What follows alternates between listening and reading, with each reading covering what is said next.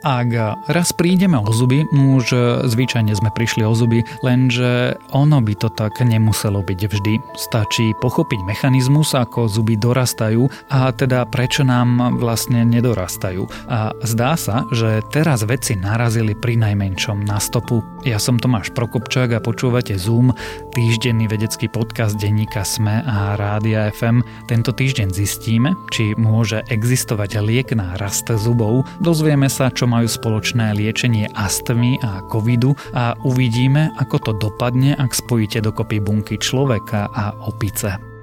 Vysoký nárast oxidu uhličitého vo vzduší. Je naša budúcnosť už spečatená? Nemusíte prestať používať práčku či chladničku, aby ste pomohli prírode. Stačí využívať zelenú elektrínu vyrobenú zo 100% obnoviteľných zdrojov, bez emisí a oxidu uhličitého. Zelenú elektrínu zo slnka, vody či vetra prináša do vašej domácnosti ZSE, líder v poskytovaní zelených riešení.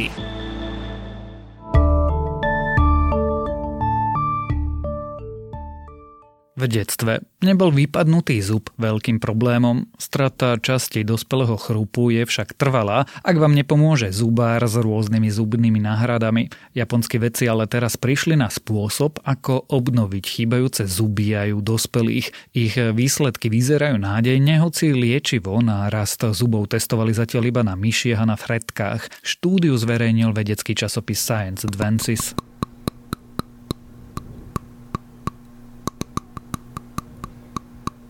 Liečivo testovali veci u myši, ktorým chýbali zuby z dôvodu vrodenej poruchy. Rodili sa už bez niektorých zubov. Za tvorbu zubov pri vývoji plodu zodpoveda niekoľko molekúl a rôznych procesov. Problémom je, že majú vplyv aj na ďalšie funkcie v tele. Ak by sa ich teda veci snažili ovplyvniť všetky, zmeny by sa mohli prejaviť aj mimo chrupu. Zamerali sa preto na konkrétny gén, ktorého potlačenie podporuje rast zubov. Vedci vytvorili niekoľko monoklonálnych protilátok, laboratórne teda vytvorených bielkovín, ktoré sa správajú podobne ako protilátky imunitného systému. V tomto prípade mal protilátkový koktejl zablokovať aktivitu génu a ovplyvniť rast zubov. Väčšina protilátok narušila viaceré procesy v tele, iba jeden typ mal nádejné výsledky. Už po jednorazovej dávke týchto látok sa myšiam vytvoril zub bez zjavných vedľajších problémov. Neskôr nájdené protilátky veci podali tiež fretkám a účinok bol rovnaký. Tento objav je dôležitý preto, že zuby fretiek sa viac podobajú tým ľudským, fretkám totiž podobne ako ľuďom rastú zuby dvakrát. Výskumníci by teraz chceli protilátky otestovať na iných zvieratách ako sú prasatá a psy. Nová štúdia tak ako prvá ukazuje využitie monoklonálnych protilátok pri regenerácii zubov. Zvyčajne sa využívajú pri liečbe rakoviny či vývoji vakcín ako aj tých proti COVID-19. Protilátky by mohli fungovať nielen pri vrodených chybách, ale aj pri vypadnutých zuboch v dospelosti. Bežne dostupný liek na astmu funguje aj proti covidu. Okrem toho, že zmierňuje priebeh nákazy, urýchľuje zotavenie pacientov, preukázala to malá štúdia, ktorú nedávno publikoval časopis The Lancet. Nové výsledky navyše naznačujú, že by liek pre astmatikov mohol byť účinný aj pre najrizikovejšie skupiny, akými sú chronicky chorí pacienti nad 50 rokov, ktorí by ho mohli využívať ako domácu formu liečby. Vyskúšať liek na astmu na covidových pacientov napadlo vedcom z Oxfordskej univerzity potom, čo si všimli, že medzi osobami s ťažkým priebehom nákazy sa vyskytuje len málo takých, ktorí sa liečia na toto chronické ochorenie dýchacích ciest. Pacientom za astmou lekári zvyčajne predpisujú protizápalové lieky, tzv.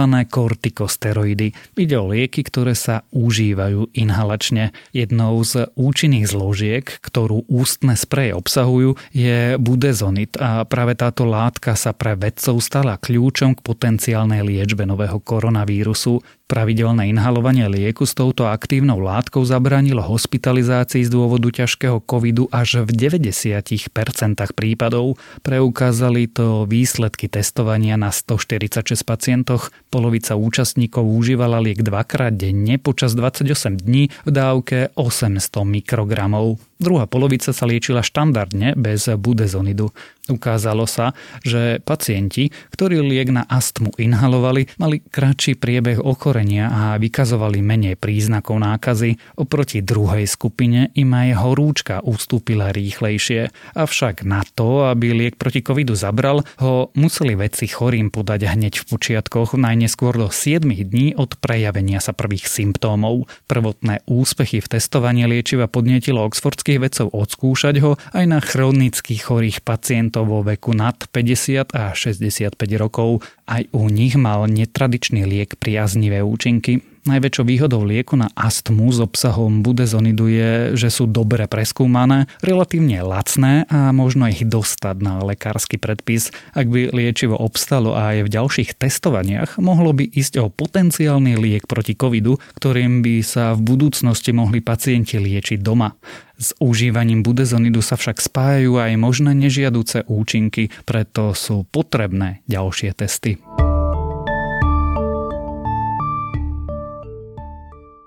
Vedci prvýkrát spojili s ľudskými bunkami opičie embryo, ktoré rástlo 20 dní, vytvorili tak zárodok chiméry, jedinca s geneticky rozdielnymi bunkami od človeka aj opice. Od deja planety opic má však nový výskum zverejnený v časopise Cell veľmi ďaleko, napriek tomu vzbudil medzi niektorými biológmi etické obavy. Medzidruhové cicavčie chiméry sa vedci pokúšajú vytvoriť už od 70.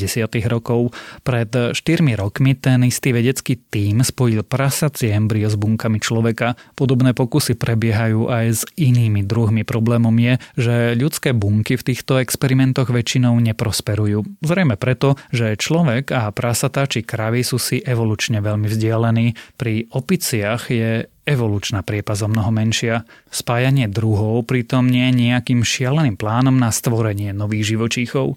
Vedci dúfajú, že zvieraco-ľudské hybridy by mohli byť lepšími modelovými organizmami na testovanie liekov. Použiť by sa mohli napríklad aj ako farmy na ľudské orgány a v neposlednom rade môžu veľa prezradiť o vývojových štádiách človeka. Výskumníci z Číny a Spojených štátov použili v novom výskume embria makaka dlhochvostého ktorého do každého zárodku injekčne vložili 25 ľudských buniek. Konkrétne išlo o pluripotentné kmeňové bunky, ktoré majú schopnosť premeniť sa na akékoľvek bunky a teda vytvárať aj rôzne tkanivá. Po jednom dni vedci objavili ľudské bunky vo všetkých 132 opičích embriách. Prežitie týchto chimer začalo prudko klesať zhruba 15 dní po podaní buniek. V 17. deň ich bolo 12 a v 19. deň už našli iba 3 embria. Žiadny zo skúmaných zárodkov pritom veci nevkladali do opice a ani to nemali v pláne. Nedošlo teda ku gravidite. Embria sa vyvíjali v skúmavke. Nový výskum vyvolal u niektorých evolučných biologov obavy o etickosti takýchto pokusov a spochybňujú tiež jeho potrebu. Autori svoj pokus obhajujú aj tým, že spojenie príbuznejších druhov pomôže pochopiť, ako chiméry vznikajú. V chimerických bunkách napríklad identifikovali niekoľko dosiaľ neznámych komunikačných ciest.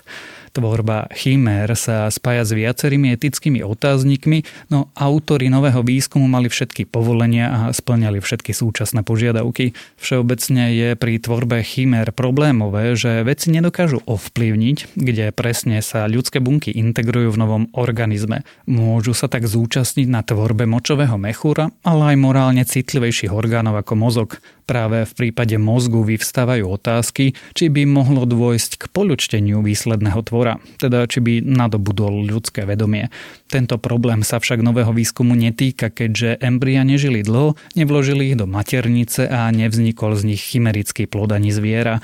Nový výskum však vyvoláva aj dve ďalšie dôležité otázky o etickosti tvorby chimér. Poprvé, v podobných pokusoch je dôležité dbať na pohodlie zvieraťa, ktorému sa odoberajú vajíčka.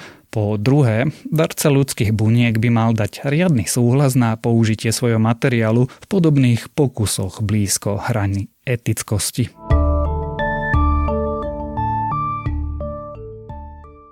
Ďalšie správy z vedy.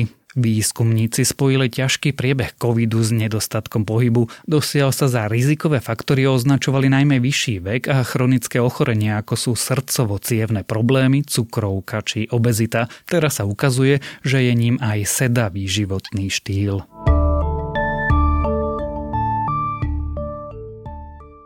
NASA si vybrala súkromnú vesmírnu spoločnosť SpaceX na to, aby dostala astronautov znovu na mesiac. Firma má teraz za úlohu postaviť vesmírnu loď tak, aby na našej prírodzenej družici dokázala pristáť do roku 2024.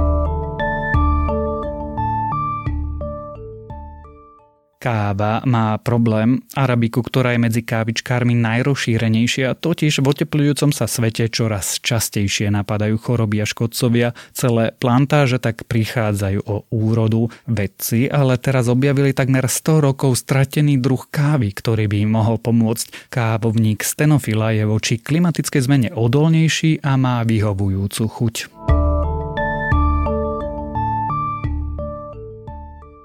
Astronómovia objavili obrovskú planétu, ktorá krúži príliš ďaleko okolo svojej hviezdy. Exoplanéta ISS 2b, asi 6 krát väčšia ako Jupiter, sa nachádza asi 360 svetelných rokov ďaleko od Zeme a jej hmotnosť i pozícia sú záhadou. A ak vás správy z vedy zaujali, viac podobných nájdete na weboch tech.sme.sk alebo primár.sme.sk.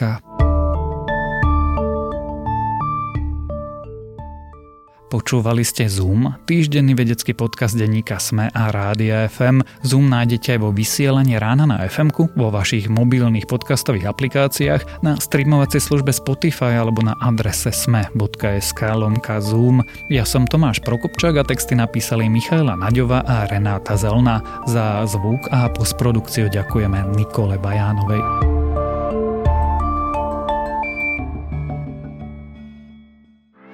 Aj vaša pomoc prírode sa počíta. Zelenú elektrínu do vašej domácnosti prináša ZSE.